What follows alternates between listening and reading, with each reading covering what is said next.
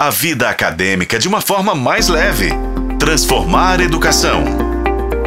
Olá, eu sou o professor Daniel Machado e esse é meu quadro sobre educação aqui na FM O Tempo. Hoje eu vou ajustar um pouco a minha coluna para falar de um assunto que é fundamental para o futuro da educação na cidade de Belo Horizonte.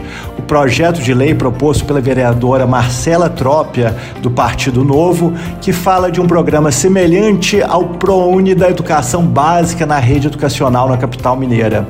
Ao invés dos pais serem obrigados a matricular as crianças na escola da região onde residem, as famílias podem utilizar as bolsas de estudo disponibilizadas pelas instituições participantes para os alunos de baixa renda em troca do valor estimado do imposto de ISS, que seria recolhido por essas instituições de qualquer forma. Na minha opinião, e eu não sei se o ouvinte concorda, mas essa é uma proposta inovadora, porque ela dá chance para que milhares de alunos tenham uma educação de qualidade.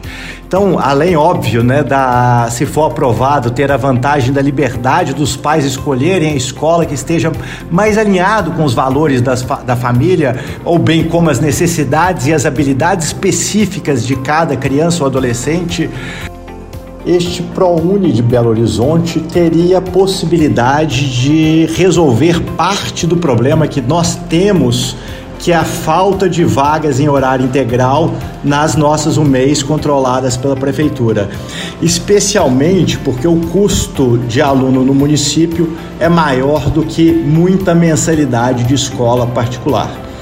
Esse programa, na minha opinião, ele também incentiva a competição entre as escolas, estimulando a busca por melhorias e o aprimoramento da qualidade educacional. A gente viu isso, isso é inegável o resultado, o efeito positivo do ProUni. Mas, obviamente, que essa é uma discussão e um debate que a gente precisa garantir que seja dado condições equitativas para todas as nossas famílias que têm alunos em idade escolar aqui em Belo Horizonte. Eu sou o professor Daniel Machado e mande a sua pergunta para o nosso WhatsApp. Vamos responder aqui na Rádio FM O Tempo.